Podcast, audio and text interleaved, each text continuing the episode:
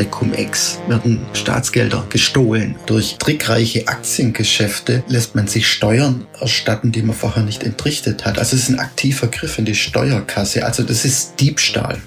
Das ist ein ganz großer Punkt im Aufgabenheft für den Finanzminister, diese Art von Geschäfte zu stoppen und unmöglich zu machen. Es kann nicht angehen, dass wir jährlich mindestens eine Milliarde verlieren durch diese Art von Aktiengeschäfte. Ja, und damit hallo und herzlich willkommen zu eurem Dissens-Podcast. Diese Woche habe ich Oliver Schröm eingeladen, um über den Steuerdiebstahl durch Cum-Ex-Deals zu sprechen. Der Investigativjournalist recherchiert schon lange zum Thema und hat mit die Cum-Ex-Files jetzt auch ein spannendes Buch über den organisierten Steuerbetrug geschrieben. Mit Oliver Schröm spreche ich darüber, wie Banker, Anwälte und Superreiche das Gemeinwohl um Milliarden betrügen und warum der Steuerdiebstahl auch drei Jahre nach den ersten Enthüllungen noch immer möglich ist. Mein Name ist Lukas Andreka, ich wünsche euch viel Spaß mit Dissens.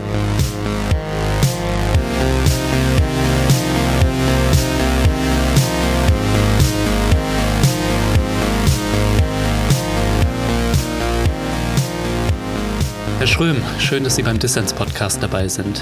Ja, ich freue mich. Vielen Dank für die Einladung. Ja, wir sind zusammengekommen, um über kriminelle Cum-Ex-Geschäfte zu sprechen. Sie recherchieren seit Jahren zum Thema und haben gerade in Kooperation mit Medien weltweit neue Details über den Steuerbetrug ans Licht der Öffentlichkeit gebracht. Herr Schröm, was zeigt diese neue Recherche drei Jahre nach der Veröffentlichung der Cum-Ex-Files? Ja, wie Sie es bereits erwähnten, 2018 hatten wir auch so eine internationale Kooperation, die war auf Europa beschränkt. Und da hatten wir auf Grundlage von Daten aus fünf Ländern eine Schadenssumme errechnen können von circa 55 Milliarden Euro, die über die Jahre durch Cum-Ex und ähnliche Steuergeschäfte entstanden sind. Mhm. Es hatte damals einen riesen Impact. Es gab eine Resolution im Europäischen Parlament. Die Europäische Bankaufsicht wurde beauftragt, Untersuchungen anzustellen auf Grundlagen unserer Recherchen. Das haben die auch gemacht und haben dann irgendwie nach zweieinhalb Jahren einen Abschlussbericht vorgelegt und der war, wie soll ich es ausdrücken, sehr bescheiden. Und es hat eigentlich dazu geführt, dass die Medienpartner von damals sich nochmal zusammengetan haben. Ich habe da so über Twitter quasi alle angeschrieben und gesagt, habt ihr den Bericht gelesen? Das kann es ja wohl nicht sein, dass das das Ergebnis nach von zweieinhalb Jahren Recherche ist. Wir müssen noch mal ran. Hm weil da ging keine Schadenssumme draus hervor, sondern das war quasi eine Abfrage denn bei den einzelnen Ländern. Passiert sowas bei euch? Ja, nein. Es war ein Fragekatalog, mehr nicht. Ja, und dann haben wir uns im Februar nochmal zusammengetan und diesmal war es eben weltweit. Also wir hatten Medienpartner auf alle fünf Kontinenten und die Schadenssumme, die wir dann erarbeiten konnten, war ungleich höher. Das war also in zehn europäischen Ländern plus den USA ein Schaden seit 2000 von über 150 Milliarden Euro. Mhm. Also wir haben quasi die Länder verdoppelt von der Recherche her und haben aber eine dreifach höhere Schadenssumme ermittelt. Und das Erschütternde ist halt, dass die Schadenssumme, wie gesagt, von 2000 anfing bis jetzt 2020, Ende 2020. Und das heißt, seit 2018, seit unserer letzten Veröffentlichung ist es halt einfach weitergegangen, auch in Deutschland. Und das war für mich das Erschütterndste, dass es hier nach wie vor möglich ist, diese Art von Steuergeschäften zu machen. Ja, 2018 bei der Veröffentlichung der Cum-Ex-Files, da hat man ja an Superlativen schon äh, nicht gespart. Ne? Also größte Steuerbetrug der deutschen Nachkriegsgeschichte, größte Steuerbetrug Europas, jetzt auch der größte Steuerbetrug weltweit. Ja, also mir ist kein vergleichbarer Fall bekannt. Also es gibt natürlich andere Finanz- und Wirtschaftsskandale, die ähnliche oder größere Schadenssummen haben, aber Steuerbetrug ist es sicherlich bisher einfach der bekannteste, größte Fall, ja. Sie haben schon gesagt, Ihre Enthüllungen haben 2018 ja eine Empörungswelle in der Öffentlichkeit ausgelöst. Die Politik hat versprochen, Steuerbetrug durch Cum-Ex-Deals einen Riegel vorzuschieben. Und jetzt sagen Sie und schreiben es auch in Ihrer neuen Recherche, dass Steuerraub auch 2021 unvermindert weitergeht. Wie kommt das? Also man muss vielleicht ein bisschen differenzieren. Cum-Ex ist ein ganz, ganz spezifischer Aktiendeal, also wodurch dann dieser Steuerraub zustande kommt. Aber das ist ein bisschen wie mit Virus, der ständig mutiert. Also Cum-Ex in der ursprünglichen Form ist nicht mehr möglich, aber es sind einfach abgewandte Formen. Äh, mhm. Die haben halt einen anderen Namen oder gar keinen Namen und die gehen halt munter weiter und die werden nicht gestoppt. Und da gibt es ein zweierlei Gründe, sagen wir immer ein bisschen Hase-Igel-Spiel, dass die Täter natürlich wahnsinnig raffiniert und clever sind und immer nach Möglichkeiten und Lücken schauen, Cum-Ex-Geschäfte zu variieren und durchzusetzen. Aber was viel entscheidender ist, auf der anderen Seite, auf der gesetzgeberischen Seite, da wird einfach geschlafen. Da ist einfach ein Unwille da, das zu stoppen. Und das verstehe ich nicht. Mhm. Können Sie das vielleicht einmal an einem Beispiel ein bisschen deutlicher machen für unsere ZuhörerInnen, dieser Veränderungsunwille oder wo die Politik vielleicht sogar versagt? Es ist ein politisches Versagen und Sie können da die ganzen Finanzminister der letzten Regierung durchgehen, also angefangen bei Eichel, bei, bei Steinbrück, bei Schäuble und bei Olaf Scholz. Hm. Beispiel der große Bruder von Cum-Ex, der heißt Cum-Cum. Der funktioniert viel einfacher, dieser Steuerraub, aber hat vergleichsweise einen viel größeren Schaden und der ist nach wie vor möglich. Und wir hatten dann für unseren Panoramabeitrag das Glück, einen amtierenden Finanzrichter aus Hessen interviewen zu können, der überhaupt das erste Cum-Cum-Urteil, also vom Finanzgericht in Deutschland gefällt hat und der eindeutig sagte, für ihn ist das kriminell, auch strafrechtlich relevant. Und er hat sich ziemlich weit aus dem Fenster gelehnt, ein Richter, und sagte, für ihn sei es eindeutig, dass hier die Politik auch die Banken deckt und diese Geschäfte zulässt. Jetzt muss man wissen, dass solche Geschäfte wie Cum, das machen nicht nur die großen Banken, sondern das machen auch viele Landesbanken. Und das ist ja das Makabre, dass quasi staatseigene Banken den Fiskus äh, ausrauben. Ja, da könnte man zum Beispiel Olaf Scholz nennen. Kritiker bescheinigen dem letzten Finanzminister und neuen Kanzler, dass er da zu wenig gemacht hat. Und er war in seiner Zeit als Oberbürgermeister von Hamburg in die Cum-Ex-Affäre Deutschlands größter Privatbank verstrickt. Aber mal sehen, ob und wie der neue Finanzminister Christian Lindner von der FDP das Thema angeht.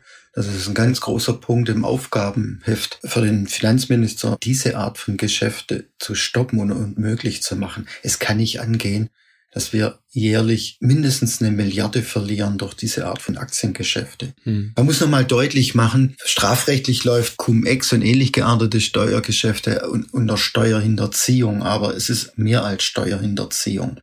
Weil da ist jetzt niemand, der sein Geld in Panama oder auf den Caymans oder in Luxemburg oder sonst wo versteckt, um keine Steuern zu zahlen, sondern durch trickreiche Aktiengeschäfte lässt man sich Steuern erstatten, die man vorher nicht entrichtet hat. Also es ist ein aktiver Griff in die Steuerkasse. Also das ist Diebstahl. Finde ich, ist noch viel schlimmer als Steuerhinterziehung. Hm. Es ist Geld, das jedes Jahr geklaut wird und es dann fehlt für Bau von Kindergärten, Schulen. Also Geld, das wir dringend brauchen. Und dass man da einfach zuschaut, das macht mich auch nach acht Jahren Recherche immer noch fassungslos. Hm. Wie funktioniert eigentlich, Herr Schröm, so ein Cum-Ex-Deal? Denn immer wenn ich darüber lese, verstehe ich, dass schwerreiche Menschen Steuern vom Staat sich erstatten lassen, die sie gar nicht bezahlt haben. Aber wie das genau funktioniert, das habe ich nach dem Lesen sofort wieder vergessen. Also können Sie vielleicht Cum-Ex-Deals mal für Dummies wie mich erklären? vielleicht gibt es ja eine einprägsame Metapher. Es gibt die ein oder andere Metapher für Cum-Ex, aber die ist natürlich nicht korrekt. Cum-Ex ist ein Kreisgeschäft mit Aktien. Da gibt's gar keine richtige Marktsituation. Da ist alles abgesprochen und zwar illegal. Mhm. Und da werden einfach wahnsinnig viel Aktien ganz schnell im Kreis bewegt, sodass der Eindruck entsteht, eine Aktie hat mehrere Besitzer und alle haben Anrecht auf Erstattung von Steuer, die vorher gar nicht entrichtet wurde oder nur einmal bezahlt wurde. Jetzt muss man sich einfach vor Augen führen, jedes große DAX-Unternehmen hat einmal im Jahr eine Hauptversammlung und da werden die Gewinne ausgeschüttet an die Aktionäre, die sogenannte Dividende. Und für diese Dividende muss man 25 Prozent Kapitalertragssteuer zahlen. Und wenn ich jetzt keine Person bin, sondern ein institutioneller Anleger, habe ich ein Anrecht, damit es nicht zur Doppelbesteuerung kommt, mir das wieder erstatten lassen zu können und bekommt deswegen eine Steuerbescheinigung. Mhm. Also quasi die 25 Prozent auf einer Dividende für eine Aktie, das ist auf dem Cent-Bereich. Das heißt, wenn ich dann Cum-Ex mache, da bewege ich in wenigen Minuten Aktienwerte im Milliardenbereich, um dann irgendwann am Ende des Tages eine Kapitalertragssteuer im zweistelligen Millionenbereich erstatten lassen zu können. Das ist ein bisschen wie Goldschürfen. Sie müssen eine Tonne Erde umwühlen, um dann irgendwie ein kleines Stück Gold rauszuschürfen. Und das ist technisch hochkomplex und das ist alles sehr abgesprochen. Da geht es um Leerverkäufer und kompliziert. Aber vereinfacht ausgedrückt, ein Ehepaar hat kein Kind, möchte aber Kindergeld kassieren. Also leiht sich das Ehepaar ein Kind, beantragt Kindergeld und zwar sowohl als Mutter wie auch als Vater und bekommt zweimal Kindergeld erstattet für ein Kind, das mit ihnen eigentlich gar nichts zu tun hat. Hm. Und weil die ganze Geschichte so wunderbar läuft, leiht man sich das Kind nochmal aus und Opa, Oma, Großtante und Tante gehen ebenfalls zum Amt und erwecken den Eindruck, dass sie der Erziehungsberechtigte sind und lassen sich das Kindergeld erstatten für ein Kind, mit dem sie gar nicht verwandt oder verschwägert oder sonst was sind. Ja, und das ist grob ausgedrückt Cum-Ex. Ja, was ich spannend fand in ihren neuen Cum-Ex-Files, da berichtet auch ein Insider, den haben sie auch fürs Fernsehen vor die Kamera sogar gebracht. Und das ist der britische Banker Sanjay Shah, der mit Cum-Ex-Geschäften bis zu 700 Millionen Euro erschlichen hat, das schreiben sie. Und der ist eine zentrale Figur auch international. Wie kam das eigentlich, dass Sie den persönlich getroffen haben und was haben Sie bei diesem persönlichen Treffen mit ihm eigentlich über, ich weiß nicht, diese Szene oder diese internationale Vernetzung auch? Also es ist ja nicht ein kriminelles Netzwerk, so wie vielleicht eine Bundesanwaltschaft das definieren würde, aber man kennt sich ja vielleicht. Nee, es ist ein kriminelles Netzwerk. Es ist organisierte Kriminalität. Und dieser Betrug, der wird industriell betrieben, weil sie brauchen da jeweils mehrere Player und alle wissen Bescheid. Und alle müssen mitspielen. Also es ist wirklich organisierte Kriminalität. Okay. Das ist übrigens auch eine Herausforderung an, an die Justiz, das als solche wahrzunehmen und dann auch entsprechend zu verfolgen, weil das ja auch nochmal strafrechtlich andere Konsequenzen hat, wenn man das so labelt und so sieht. Zu Sanjay Shah, er ist einer der bekanntesten Cum-Ex-Gauner weltweit. Zwei Staatsanwaltschaften in Deutschland ermitteln gegen ihn. Eine hat bereits Anklage erhoben. In Dänemark laufen Ermittlungen, da gibt es sogar einen Haftbefehl. In Belgien, in Luxemburg. Und er lebt in Dubai, im goldenen Käfig. Würde er Dubai verlassen, würde er festgenommen, weil es einen internationalen Haftbefehl gibt. Er könnte sich dann raussuchen, in welchem Land er sich den Prozess machen lässt. Mhm. Und ich mache das halt seit acht Jahren und Sanchez Chava ist nicht der erste Cum-Ex-Gauner, den ich vor der Kamera hatte. Und wenn man dann anfragt und sagt, lassen Sie uns reden, dann kommt halt die Entscheidung, ist es besser, ich rede mit dem Journalist, bevor er nur über mich redet. Und so kam es dann halt auch zu dem Interview wenn man das so sich anschaut, die Person in dem Interview, da ist ja überhaupt kein Unrechtsbewusstsein da. So. Es war für mich dann nicht überraschend, weil es sind immer dieselben Verhaltensmuster. Äh, da gibt's kein Unrechtsbewusstsein oder Schuldbewusstsein. Aber das ist auch psychologisch zu erklären. Es gibt so eine kriminologische Untersuchung, wonach gerade so White Collar, also so weiße Krakenkriminelle, natürlich ihre Taten rationalisieren und sagen, wir sind im Recht, es ist eine Lücke, der Staat ist selber schuld, und wenn wir das nicht machen, der Staat geht ja mit den Steuergeldern auch nicht anständig um. Also was sich halt so Leute einreden, um sich morgens beim Zähneputzen im Spiegel noch anschauen zu können, das, das finden sie immer wieder. Das finden sie auch bei dem Inhaber der Hamburger Privatbank, die da mit Olaf Scholz gekungelt hat, wieder, wenn sie dessen Äußerungen hören oder seine Tagebücher lesen, die mal in meinen Besitz gekommen sind und wo ich alles nachlesen konnte, wie er denkt. Es ist eigentlich immer dasselbe. Es ist Gier, maßlose Gier. Dabei sind die Leute ja im Vergleich zu den allermeisten anderen Menschen ja schon unermesslich reich, ne? Also, das ist das Verrückte, dass die in der Regel auch schon unermesslich reich sind und, und wenn sie dann noch reicher sind, den, den Kragen immer noch nicht voll bekommen. Hm. Der Lehrmeister von dem Sanjay Shah ist, ist ein Neuseeländer, Paul Murrah heißt der. Gegen den gibt es auch einen internationalen Haftbefehl, auch von Deutschland erstellt. Der ist in Neuseeland untergetaucht, weil Neuseeland nicht ausliefert und er auch neuseeländischer Staatsbürger ist. Der hatte mal zwei Villen auf Mallorca, eine im Süden und eine im Norden. Der Unterschied war, dass da halt ein Temperaturunterschied von knapp anderthalb Grad ist. Auf die Frage, warum eigentlich auf einer kleinen überschaubaren Insel gleich zwei Villen hat, sagt er, naja, im Winter ziehe ich in den Süden, da ist es anderthalb Grad wärmer. das sind so die Probleme von Personen, die mit Cumex mindestens im dreistelligen Millionenbereich sich befinden. Paul Mora wird nachgesagt, dass er bis zu einer Milliarde ergaunert hat. Also Geld spielt da keine Rolle mehr.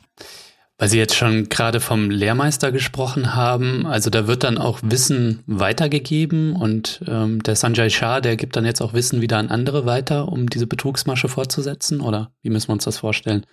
Wenn ich da kurz ausholen darf, wir hatten 2018, ja, wie gesagt, diese Kooperation Cum-Ex-Files aufgesetzt. Hm. Und Ausgangspunkt war, dass ich ein, ein Leak erhalten habe. Auf dem Dokument befand sich unter anderem eine E-Mail von dem deutschen Cum-Ex-Gauner Hanno Berger. Der schrieb an Justine Paul Murrah und die redeten in dieser E-Mail darüber, ob man auch andere Länder wie Schweden, Frankreich, also halb Europa ausrauben könnte. Mhm. Also war klar, wir müssen eine journalistische internationale Kooperation bauen. Und das Ergebnis war, ja, die Länder wurden ausgeraubt. Und das alles Entscheidende war, ist es eine historische Angelegenheit? Geht es noch um die juristische Aufarbeitung und der Versuch, wenigstens Teil der Gelder zurückzuholen? Oder gehen diese Geschichten weiter? Um das zu prüfen, das klingt jetzt ein bisschen nach Klamauk, aber dann schlüpften Kollege Christian Zalewski und ich in die Rolle von Milliardären, äh, weil wir hatten ein, ein Angebot aus dem Markt und wir trafen uns dann mit dem Anbieter in London im sündhaft teuren Hotel in einer Suite, die pro Nacht zweieinhalbtausend Euro kostet. Also das Ambiente musste stimmen.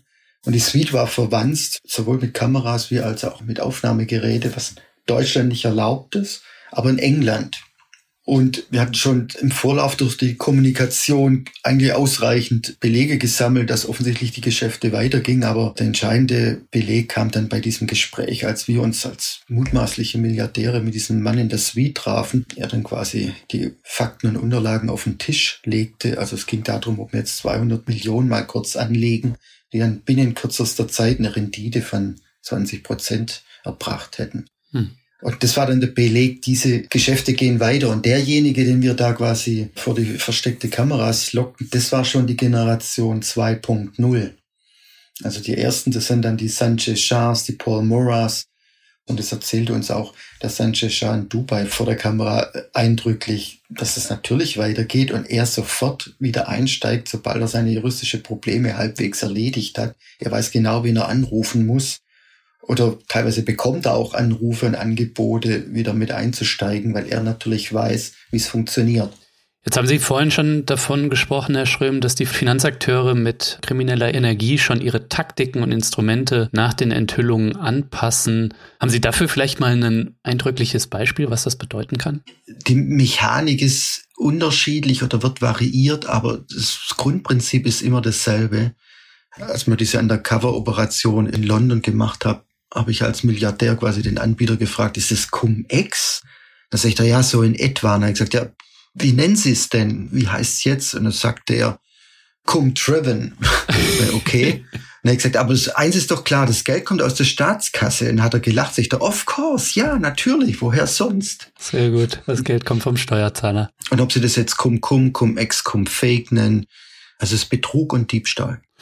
Wie müssen wir uns dieses Netzwerk vorstellen? Also das sind ja dann, nehme ich an, mehrheitlich dann irgendwie diese Cum-Ex-Dealer, Banker oder Anwälte, die sich halt damit auskennen, die wissen, wie sie in die Steuerkasse reingreifen können. Und die wenden sich dann an irgendwie reiche Unternehmer oder wie? Also in Deutschland haben sie ja zum Beispiel den Fleischunternehmer Clemens Tönnies auch auf ihrer Liste gehabt von Leuten, die in Cum-Ex-Deals involviert waren.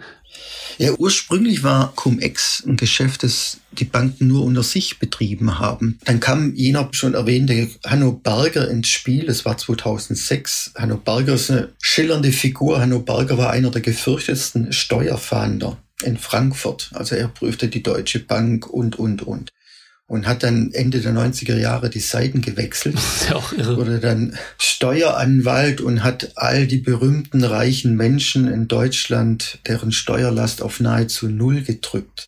Ja, darunter waren Fußballnationalspieler, darunter sind die Inhaber von BMW, Adidas, auch Richard von Weizsäcker war sein Kunde. Was viel aussagt, finde ich, über Deutschland und unsere Gesellschaft, wenn selbst ein Ex-Bundespräsident nicht willens ist, Steuern zu zahlen, sondern zu so einem Mann wie Kano Berger ging, der ihn einfach arm gerechnet hat durch irgendwelche Steuergeschäfte. Mhm. Und Hanno Berger bekam dann Wind von Cum-Ex und er hatte dann die Idee, diese Art von Geschäfte dem Privatinvestorenmarkt zu öffnen. Die Banken waren da erst gar nicht dran interessiert, weil sie natürlich Angst hatten, dass es dann noch mehr Mitwisser gibt und dass dann irgendwann diese Gelddruckmaschine platzt oder kaputt geht, was ja dann auch letztendlich mal passiert ist.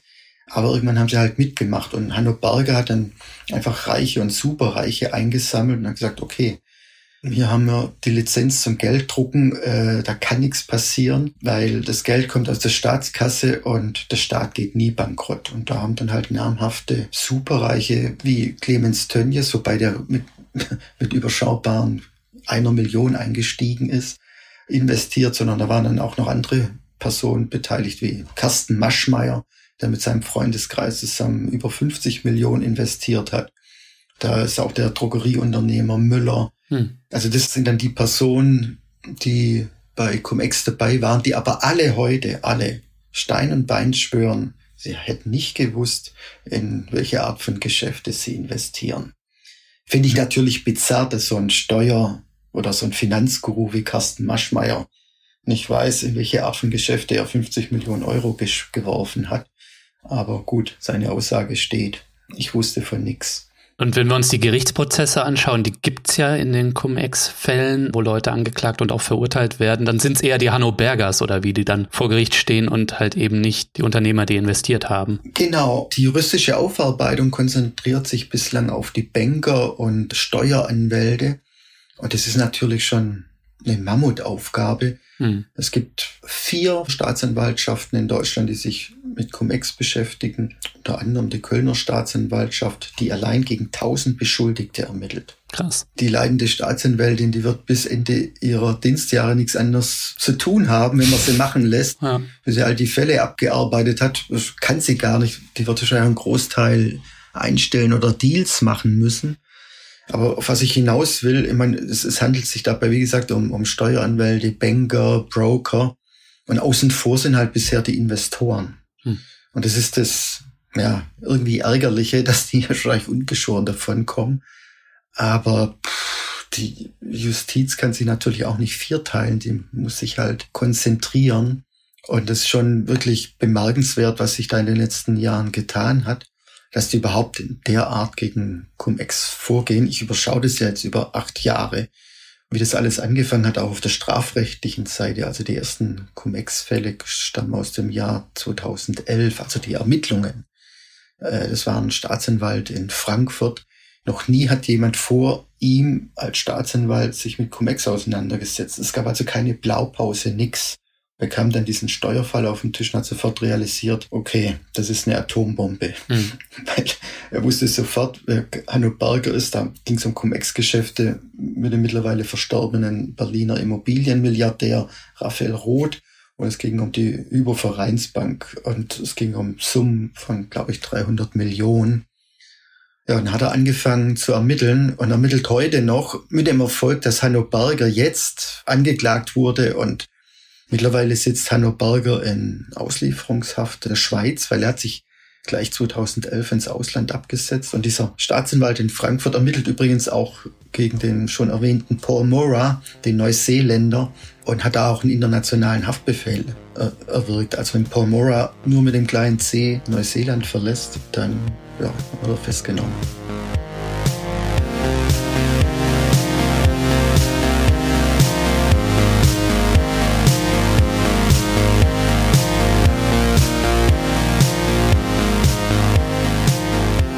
So Leute, an dieser Stelle möchte ich natürlich allen Fördermitgliedern von Dissens danken, denn ich brauche den Support meiner Community, um für alle Menschen da draußen unabhängig und kostenlos senden zu können. An alle Mitglieder vom Dissens Podcast, danke euch dafür. Ohne euch wäre das hier alles nicht möglich.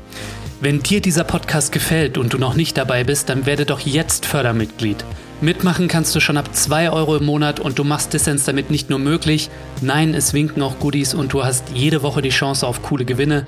Dieses Mal verlose ich das Buch Die Cum-Ex-Files von Oliver Schröm. Alle Infos zum Buch und wie du bei Dissens mitmachen kannst, gibt's natürlich in den Show Notes und auf dissenspodcast.de.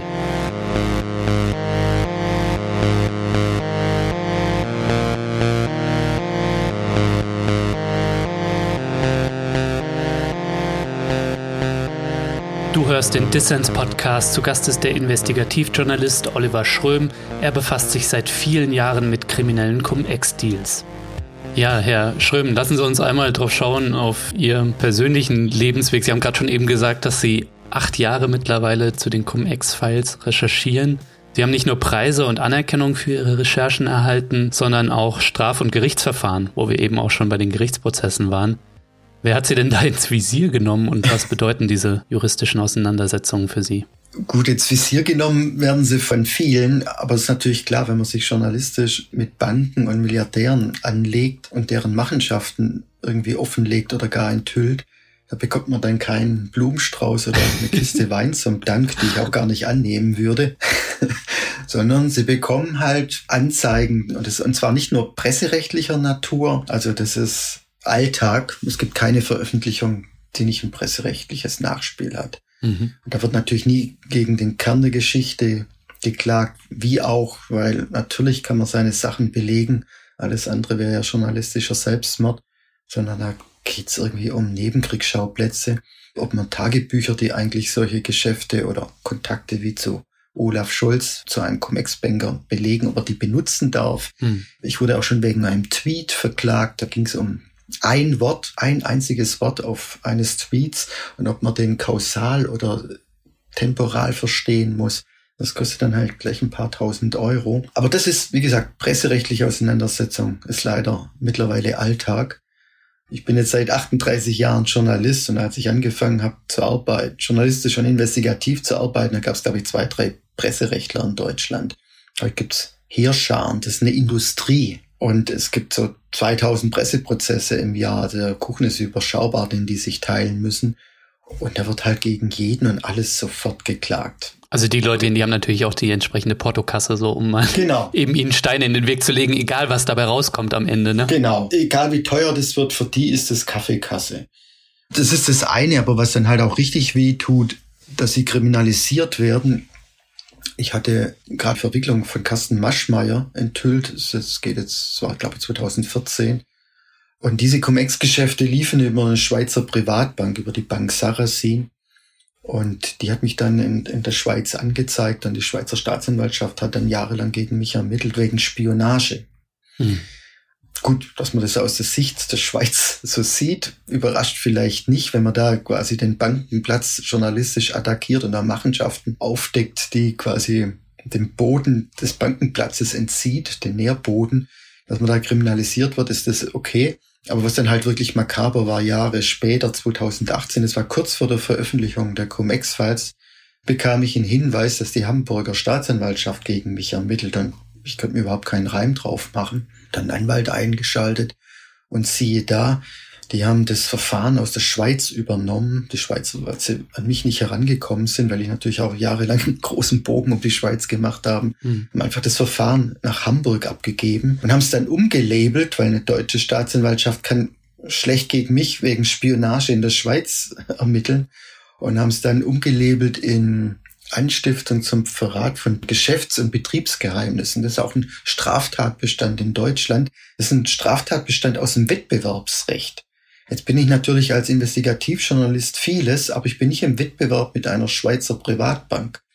Aber so wurde es dann hingelabelt, so quasi dadurch, dass ich ihre Machenschaften enthüllt hätte, hätte ich gegen Geschäftsgeheimnisse verstoßen. Also es ist groteske, dass dann diese Machenschaften noch zu Geschäftsgeheimnissen deklariert werden mhm. und sie werden kriminalisiert, wenn sie das ans Tageslicht zerren. Das wirklich makabre war, dass dann ein Jahr lang eine deutsche Staatsanwaltschaft gegen mich ermittelt hat, gegen einen Journalisten, der Cum-Ex-Geschäfte einer Schweizer Bank aufdeckte, die mit Cum-Ex die deutsche Staatskasse ausgeraubt haben. Ich war damals noch bei Korrektiv und wir haben uns dann entschlossen, diesen Fall öffentlich zu machen und da gab es eine riesen Solidaritätswelle. Und es war dann auch wirklich sehr berührend, weil ich hatte ja dann auch Akteneinsicht und die, es waren, glaube ich, drei dicke Aktenordner, die da bei der Staatsanwaltschaft sich dann angehäuft haben, aus denen auch hervorging, dass die wirklich ernsthaft gegen mich ermittelt haben. Und das Schöne war, es gab einen Aktenordner, da waren nur Briefe und E-Mails von Bürgern und Bürgerinnen drin, die also durch die Öffentlichmachung dieser ganzen Geschichte die Staatsanwaltschaft angeschrieben haben und gesagt hat, seid ihr eigentlich noch bei Sinnen? Warum ermittelt ihr gegen einen Journalisten und nicht gegen die Täter? Ja. Und auch teilweise im rüden Ton. Also ich glaube, öffentlicher Druck hat dann auch nicht geschadet. Auf jeden Fall hat nach über einem Jahr dann die Hamburger Staatsanwaltschaft sich eines Besseren besonnen und dieses Verfahren eingestellt.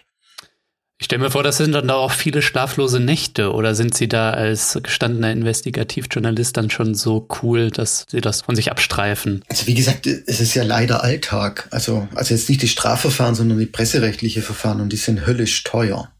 Also ich arbeite jetzt wieder für Panorama, für das ARD-Magazin. Da steht natürlich das Sender vor und hinter mir und früher war das der Stern. Äh, aber zum Beispiel dieser Tweet Das ist natürlich mein Privatvergnügen. Und äh, also es ist einfach teuer und nervig. Und ja. als mir Beispiel die Machenschaften von dieser Hamburger Privatbank Warburg enthüllten und das Zusammenspiel mit Olaf Scholz, da hagelt es Abmahnung und einstweilige Verfügung. Und die Abmahnung kam immer Samstagvormittag. Da klingelte dann halt der, der, der Bote der, der Anwälte und überbrachte mir dann die Abmahnung. Toll. Gerade mit Freunden oder Familie unterwegs irgendwie. Genau. Wie gesagt, für mich ist es Alltag und es ist natürlich auch eingepreist, wenn ich solche Sachen mache, dann weiß ich, was da kommt. Aber man hat ja auch Familie, die da so in Sippenhaft kommt und die halt vielleicht nicht so toll damit umgehen kann. Und ich weiß zum Beispiel auch vom Kollegen, mit dem ich da zusammengearbeitet habe, der hat zeitgleich die Abmahnung bekommen. Seine Frau war damals hochschwanger, öffnete die Tür und da steht irgendwie der Gerichtsvollzieher da und überbringt ein Urteil. Das ist halt auch nicht so toll. Hm. Ja, so ist es. Ja, Herr Schröm, über Ihre Recherchen und die Zeit Ihrer Recherchen haben Sie jetzt auch ein Buch geschrieben. Das heißt, die Cum-Ex-Files, der Raubzug der Banker, Anwälte und Superreichen und wie ich ihnen auf die Spur kam.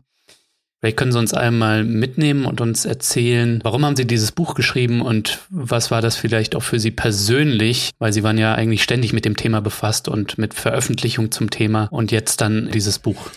Es gibt bislang kein richtiges Buch über Cum-Ex, obwohl es der größte Steuerraub der Geschichte ist. Und ich wunderte mich immer, dass niemand sich bemüßigt fühlt, ein Buch zu schreiben. Da haben Sie sich gedacht, dann nehme ich jetzt dieses Joch auf mich. Muss ich, muss ich das jetzt machen? Es ist mein elftes Buch und ich weiß, welche Arbeit Bücher schreiben bereiten. Also ich habe da lang mit mir gerungen und ich hatte auch vor zwei, drei Jahren schon mal einen Anlauf genommen und es dann aber gelassen. Also ich wollte 2018 zu der Veröffentlichung der ersten Cum-Ex-Files schon ein Buch machen. Aber das ging parallel nicht. Das war einfach zu viel Arbeit. Und dieses Mal habe ich es gemacht. Also es war ein anstrengendes Jahr, vielleicht das anstrengende in den letzten 38 Jahren. Aber es musste sein. Und ich dachte, es ist halt auch eine Geschichte, die gehört zwischen zwei Buchdeckeln, dass Leute das nachlesen können, weil es gibt natürlich jetzt viel Berichterstattung im Laufe der Jahre, aber Sie können es ja gar nicht mehr im einzelnen Zeitungsartikel oder im einzelnen Film auffangen.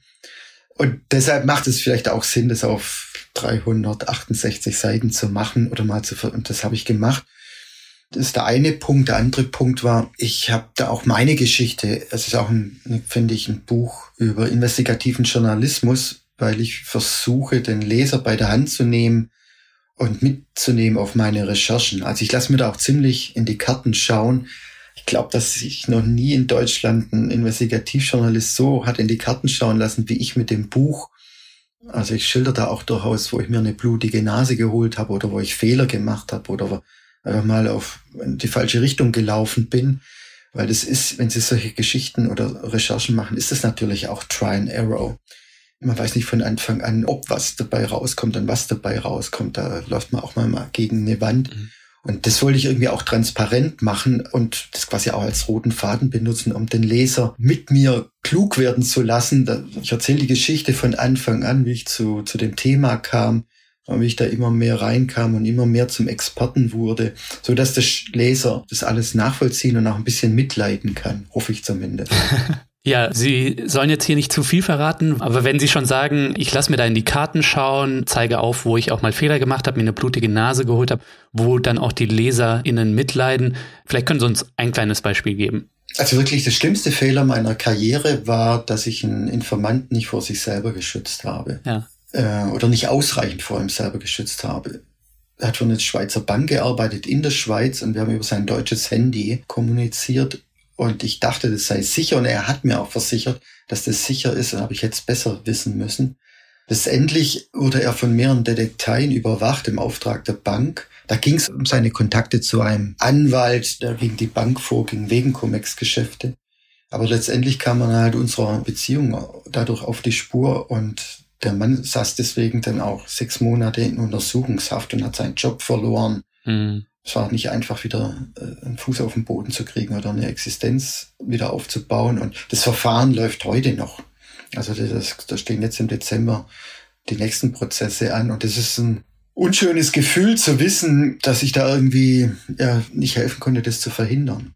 Oder dann nicht vorsichtig genug war. Gut, letztendlich hat er den Fehler gemacht. Aber ich hätte vorsichtig, noch vorsichtiger sein müssen. Ja. Und was da eine Rolle spielt und wie das zustande kam und was es da wirklich im Hintergrund alles ging und, und ging es um viel, viel Geld bei dieser Bank in Sachen Cumex, das erzähle ich dann auch im Buch und wie wir zusammengekommen sind, wie sie ihm da letztendlich auf die Schliche gekommen sind, dass er mit mir sich austauscht.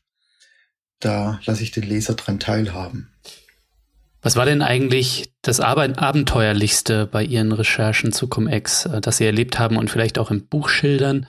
Weil oft ist ja investigativer Journalismus gar nicht so abenteuerlich, wie man sich vorstellt, sondern eher so im Kämmerchen sitzen und dröge Akten wälzen. Aber vielleicht ist es ja auch manchmal richtig spannend. Ach, das ist natürlich spannend, weil ich bin ja so ein bisschen oldschool und ich versuche das auch immer meinen jüngeren Kollegen nahezubringen und sagen, Journalismus, insbesondere investigativer Journalismus, war, ist und wird immer sein People-Business. Also natürlich lebe ich von Informanten und die kommen nicht immer auf mich zu, sondern ich muss mir die auch suchen. Das funktioniert halt nicht im Internet oder am Telefon oder per E-Mail, sondern da muss man Fersengeld zahlen, da muss man ständig unterwegs sein, sich mit Leuten treffen, da fährt man manchmal durch die halbe Republik im Zug vier Stunden lang, trifft sich mit jemand, trinkt einen Kaffee und fährt wieder nach Hause, ohne irgendwie ganz zielgerichtet was zu wollen, sondern einfach um Kontakt aufzubauen, Vertrauen aufzubauen, weil das ist wichtig, dass solche Leute Vertrauen zu einem haben, dass sie eigentlich wissen, egal was passiert, ich werde sie nie preisgeben. Hm. Dieses Vertrauen aufzubauen, das kostet viel Zeit und Aufwand und den muss man einfach betreiben. Aber trotzdem ist es auch was Spannendes, solche Leute kennenzulernen. Und ich meine, das treibt mich auch ein Stück weit. Und das finde ich toll an meinem Job. Ich habe sowohl die Guten kennengelernt bei Cum-Ex wie auch die Bösen. Ich finde nichts Spannenderes als Menschen. Mhm. Aber das Spannendste, um auf Ihre Frage zurückzukommen, es war die Geschichte, die ich vorher schon mal, glaube ich, andeutete. Das war diese Undercover-Operation als Milliardär, weil sie das über Monate hinzog allein diese Legende aufzubauen. Man darf nicht vergessen, wenn Sie so undercover arbeiten, Ihre Legende muss überprüfbar sein. Also die muss einer Überprüfung auch standhalten. Also wenn die Gegenseite irgendwo anruft, muss sie den Eindruck haben, ja, da ich habe es letztendlich wirklich mit Milliardären zu tun und das hier sind ihre Asset Manager und die haben Office Family und und und. Ja. Das alles zu errichten und das gerade im digitalen Zeitalter, wo man eigentlich fast alles googeln kann und überprüfen kann, das ist sehr, sehr, sehr aufwendig. Und letztendlich, als es dann zu dem Treffen kam, da hat man ein bisschen mehr Puls, wenn man sich dann als Milliardär in Ich wollte gerade fragen, wie nervös waren Sie da, Herr Schröm, auf einer Skala, als Sie dann da in diese Suite einmarschiert sind? ich war dann ganz schnell ganz ruhig, weil ich hatte mal vor 20 Jahren, so wie ich mich mit Comex jetzt beschäftigte, hatte ich mich mit Rechtsextremismus an Nazi und Neonazis beschäftigt und habe teilweise auch undercover gearbeitet. Und da war es natürlich so, wenn sie da auffliegen, hat es fatale physische Konsequenzen unter Umständen. Hm. Jetzt bei Cum-Ex, ich weiß noch, wir saßen in der Suite, das Team hat fiebrig dran gearbeitet, da überall die Kameras zu verstecken und die Mikros. Mein Kollege ist ein bisschen unruhiger als ich, rannte in der Suite auf und ab und telefoniert und ich saß da und wurde immer ruhiger und habe gesagt, kann ja nichts passieren. Schlimmstes Fall, wenn, wenn wir wirklich auffliegen sollten, was soll passieren? Der Broker fängt an zu brüllen was soll er machen? Will er Schüttet uns einen 1000 Euro teuren Rotwein ins Gesicht. Ja, und, genau. Und verlässt Wut in Brand die Suite und okay, dann meldet sich irgendwann halt ein Anwalt. Ja, gut. Das ist dann ein Risiko, das man einkalkulieren konnte und wir waren da dann, glaube ich, auch ganz, ganz überzeugend und ruhig als Milliardäre. Hm. Und was noch dazu kam, irgendwie, mir war dann auch ganz schnell klar, er war nervös, nicht wir. Und das hat unser Berater uns auch eingeimpft. Wir haben das ja auch richtig geprobt. So quasi zu denken wie ein Milliardär, zu fühlen wie ein Milliardär. Der hat uns halt in diese Welt eingeführt. Das fing damit an, dass er fragte, wissen Sie eigentlich, was eine schwarze Kreditkarte ist? Und er ja, die ist schwarz. Er sagte, ja, die können Sie aber nicht bestellen, sondern Sie bekommen sie ausgehändigt bei Ihrem Anbieter, wenn Sie entsprechendes Vermögen haben. Und die hat halt eine Concierge-Nummer. Also hm. wenn Sie meinen, irgendwie am Sonntag, ähm, Ostersonntag in London bei Harrods einkaufen zu wollen, alleine, dann rufen Sie die Concierge-Nummer an und dann öffnet man exklusiv Ihnen dieses riesigen Kaufhaus. Oder wenn Sie noch eine Karte für ein Rolling Stones Konzert in Moskau brauchen, längst ausverkauft Dann ruft man diese Concierge nochmal auf. Das ist eine Parallelwelt. Ja, er hat uns klar gemacht, es sind Menschen, für die gibt's kein Limit. Und so denken die auch. Hm. Äh, die haben nur eine Sorge, das ist persönliche Reputation und die Sicherheit ihrer Familie. Die können sie auch nicht googeln. Die geben ein Vermögen aus, um nicht im Internet aufzutauchen als wir das irgendwie verinnerlicht hatten, da war mir klar, dass der Cum-Ex-Anbieter, der war nervös, weil er wusste genau, er hat 40 Minuten Zeit, um zwei Milliardären irgendwie einen 200 Millionen Deal zu verkaufen. Und der hat wirklich geschwitzt. Also er hatte Schweißperlen auf der Stirn, nicht wir. Mhm. Und deshalb lief die Geschichte dann eigentlich ganz smooth so über die Bühne. Ja, und wir haben das erfahren, was wir erfahren wollten. Ja, Herr Schröm, ich würde gern auf die Zielgerade mit Ihnen biegen und einen kleinen Ausblick wagen, was aus Ihrer Sicht passieren müsste, um Cum-Ex-Deals oder andere Aktiendeals dieser Art auf Dauer einen Riegel vorzuschieben. Was wären aus Ihrer Sicht die wichtigsten Hebel mit Blick zum einen auf vielleicht die Strafverfolgung oder die Finanzaufsicht oder die Steuerverwaltung, aber auch mit Blick auf die Politik?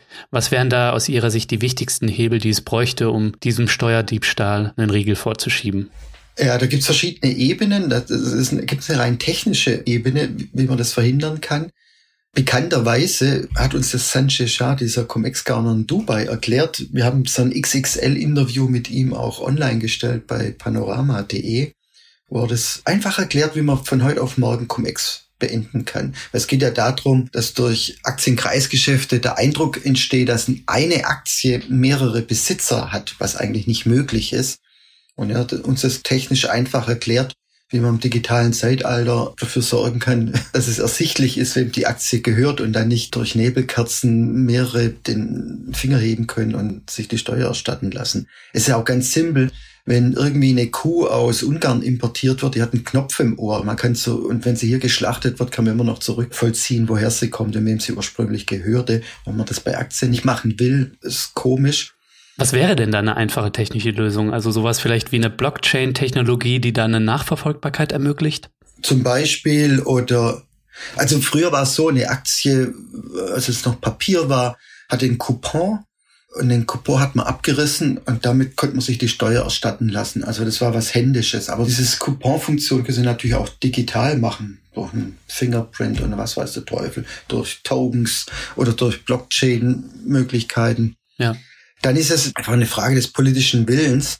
Ich wurde beispielsweise, als ich das Buch anfing zu schreiben, fragte mich mein Verleger, sagte, warum können eigentlich Finanzbeamte nicht sehen, wenn da jemand kommt und lässt sich eine Kapitalertragssteuer über 50 oder noch mehr Millionen Euro erstatten, ob der die vorher auch entrichtet hat. Das muss doch ganz einfach im Computerzeitalter, ein Mausklick.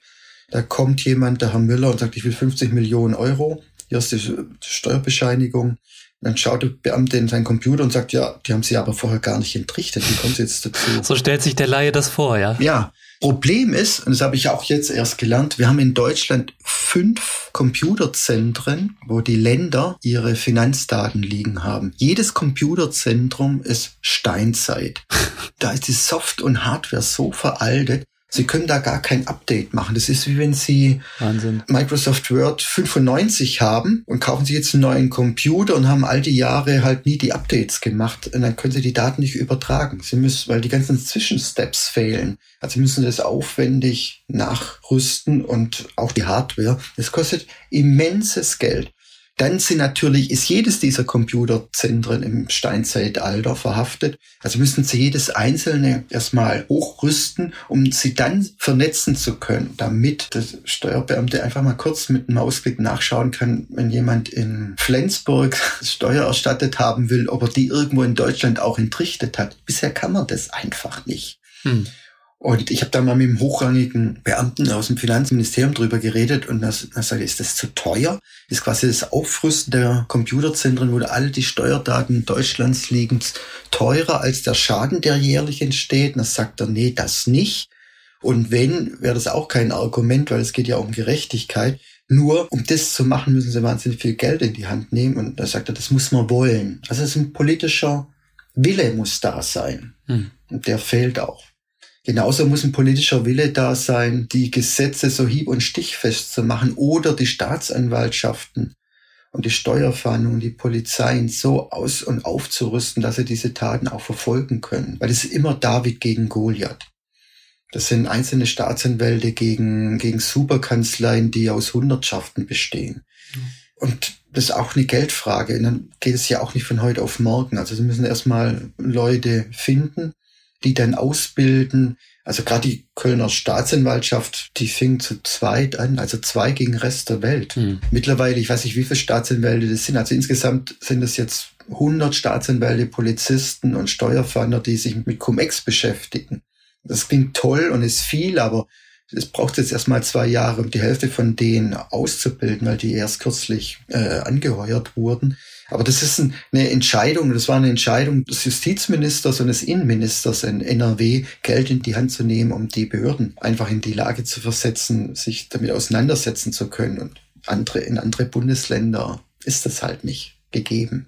Hm. So ein Cum-Ex-Fall ist natürlich hochkomplex.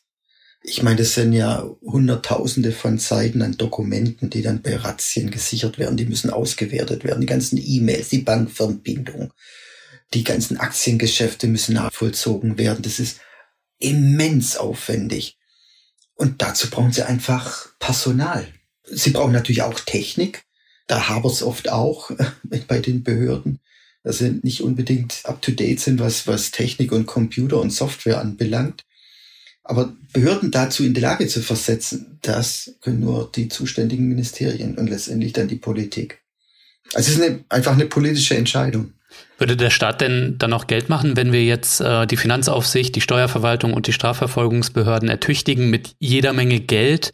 Denn ich habe jetzt gelesen, dass für viele Städte jetzt erst es ein Plusgeschäft ist, Leute einzustellen, die äh, Falschparker abstrafen, weil jetzt durch die neue Gebührenordnung erst ab 50 Euro oder so ist es für die Städte rentabel, wenn einen Falschparker abzustrafen. Also wir haben eine Schadenssumme von 36 Milliarden kalkuliert in Deutschland seit 2000 bis 2020. Und es ist konservativ kalkuliert. Also die kann auch doppelt so hoch sein. Also dann sprechen wir fast von 80 Milliarden. Mhm. Also Teil, vielleicht sogar ein Großteil könnte man zurückholen, solange die Steuerverfahren oder die Steuerfälle noch nicht verjährt sind. Und wenn man jetzt Ermittlungen einleitet, werden die Verjährungen auch unterbrochen. Also es lohnt sich. es lohnt sich total. Und ich höre raus, das Beste ist es gar nicht erst zur Strafverfolgung kommen zu lassen, sondern die Steuerverwaltung zu ertüchtigen, zu digitalisieren und äh, am besten einen nachweisenden Token für jede Aktie zu haben, so dass überhaupt erst nicht solche Geschäfte möglich sind. Da haben Sie recht, aber ich glaube, man muss dieses Problem von zwei Seiten angehen. Einmal die Geschäfte unmöglich machen und andererseits knallhart in der Strafverfolgung. Mhm. Und bisher sitzt noch niemand im Gefängnis. Es gibt jetzt die ersten Urteile. Es gibt sogar das erste Urteil, wurde ein Banker zu fünfeinhalb Jahre verurteilt, aber es hat Revision eingelegt. Und ich glaube auch an das Prinzip Abschreckung. Das sind Menschen, die fürchten, ein Wochenende im Gefängnis so sehr wie der Teufel das Weihwasser. Und ich glaube, das muss einfach auch mal exekutiert werden, weil die, das sind Menschen und die kenne ich, ja, weil ich mich lang genug mit denen beschäftigt habe und weiß, wie die ticken und welche Psyche die haben. Die fühlen sich untouchable, mhm. weil sie immer mit ihrem Geld durchgekommen sind, weil sie natürlich unglaubliche Möglichkeiten haben mit ihren Vermögen oder sich irgendwo absetzen. Die haben die Strafverfolgung nie ernst genommen. zur Not kauft man sich frei, weil ein Staatsanwalt natürlich sich so einen Fall nicht annehmen kann, weil das ihn auch einfach überfordert. Aber da werden jetzt die ersten Signale gesetzt und seit die ersten Urteile gefällt sind, weiß ich, dass natürlich so langsam die Nervosität in der Branche gestiegen ist. Endlich, endlich. Sie haben jetzt gerade schon von politischem Willen oder politischen Unwillen gesprochen. Wenn Sie in die Zukunft schauen, sind Sie da eigentlich eher zuversichtlich oder pessimistisch, was die Bekämpfung von Cum-Ex-Geschäften angeht und der Finanzbetrüger? Also das Schöne jetzt bei der Auseinandersetzung mit dem Thema war, dass man es auch ein Stück weit den Glauben an den Rechtsstaat zurückgegeben hat. Wenn Sie dann sehen, ich will jetzt einfach ein paar Namen nennen. Da gibt es den Christoph Weinmann, das ist der Staatsanwalt in Frankfurt, der als erster sich mit Cum-Ex hm. auseinandersetzte. Da gibt es die Staatsanwältin Anne Prohilger in, in Köln, die mittlerweile über 1000 Beschuldigte hat und, und auch die ersten Urteile herbeigeführt hat. Also die Urteile, die jetzt bekannt wurden, dass Cum-Ex illegal ist, das ist auf sie zurückzuführen. Da gibt es einen Richter in Bonn, der sich über anderthalb Jahre ins, in den Fall eingearbeitet hat, in diesen Cum-Ex-Fall und die ersten Prozesse auf eine bewundernswerte Art und Weise geführt hat. Da gibt's ein Heer von Polizeibeamten und Steuerfahnder, die das seit Jahren ermitteln. Das sind alles Leute, die wirklich Top-Leute sind, die auf der anderen Seite wahnsinnig viel Geld verdienen würden. Es gab ja auch schon Seitenwechsler. Ich habe ja schon den Hanno Berger erwähnt. Ja, ja. Aber das sind Menschen, die triggert nicht Geld, sondern die haben irgendwie ein Rechtsbewusstsein und Verständnis für Notwendigkeiten in einem Rechtsstaat und widmen sich da mit Haut und Haaren dieser Aufgabe für relativ wenig Geld, sondern einfach aus Ethos und aus Überzeugung zum Beruf. Und das ist einfach großartig, wenn man das sieht, wie dann letztendlich der Rechtsstaat funktioniert und immer noch genügend Leute da sind, die einfach einen tollen Job machen. Nur zum Abschluss, Herr Schröm, die Cum-Ex-Deals, wie fügt sich das denn aus Ihrer Sicht in das größere Bild von globaler Steuervermeidung ein? Wir hatten ja jetzt auch vor kurzem die Veröffentlichung der Pandora Papers, die wieder zeigten, wie Reiche, darunter auch Politiker, Geld hinterziehen, Steuern vermeiden.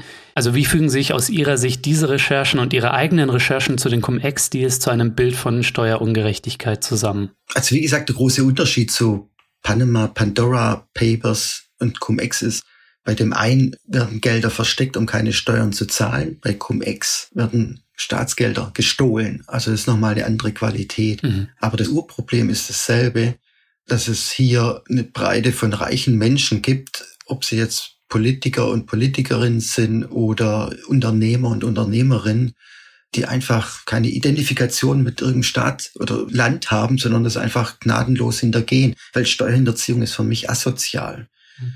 Für mich ist ein Staat eine Wohngemeinschaft. Und wenn ich mit vier Leuten eine Wohnung mir teile, dann hat jeder irgendwie gleich viel in die Kaffeekasse zu werfen. Es stellen sich vor, sie leben mit drei Menschen in einer Wohnung und einer wirft nichts in die Kaffeekasse oder beteiligt sich nicht an der Miete. Wie lange machen sie da mit? Irgendwann schmeißen sie ihn raus und sagen sorry. Und wenn sie dann noch rauskriegen, dass er nicht nur nichts in die Kaffeekasse wirft, sondern sogar in die Kaffeekasse reingreift und Geld rausnimmt, was machen sie mit dem? Ich glaube, sie werfen ihn raus hm. und sagen, du, du bist asozial mit dir will ich nicht zusammenleben. Jetzt kann man natürlich einen Staatsbürger nicht einfach rauswerfen, aber man kann ihn ins Gefängnis werfen, wenn er sich so illegal verhält. Dass sich gerade eine sogenannte Finanzelite, wobei ich jetzt Schwierigkeiten habe mit dem Begriff Elite, sich so im Gemeinwohl vergreift und das seit Jahrzehnten und egal in welchem Land, das macht einen schon traurig und nachdenklich. Ich habe es ja heute schon erzählt, dass auch unser Ex-Bundespräsident Richard von Weizsäcker sich hat von Hanno Berger arm rechnen lassen, künstlich arm rechnen lassen, um keine oder wenig Steuern zahlen zu müssen. Dann muss ich sagen, was ist das für ein Verständnis von Gemeinwohl? Wenn man sich auf Kosten anderer bereichert, ist irgendwie traurig. Aber ich glaube, dass gerade diese Veröffentlichung, so ermüdend sie sie auch sind, aber da auch irgendwie ein bisschen Bewusstsein geschaffen haben. Und äh, dass sich da ein bisschen was bewegt, aber das sind natürlich Trippelschritte und keine Riesenschritte, die da gemacht werden. Herr Schröm, vielen Dank fürs Gespräch. Gerne.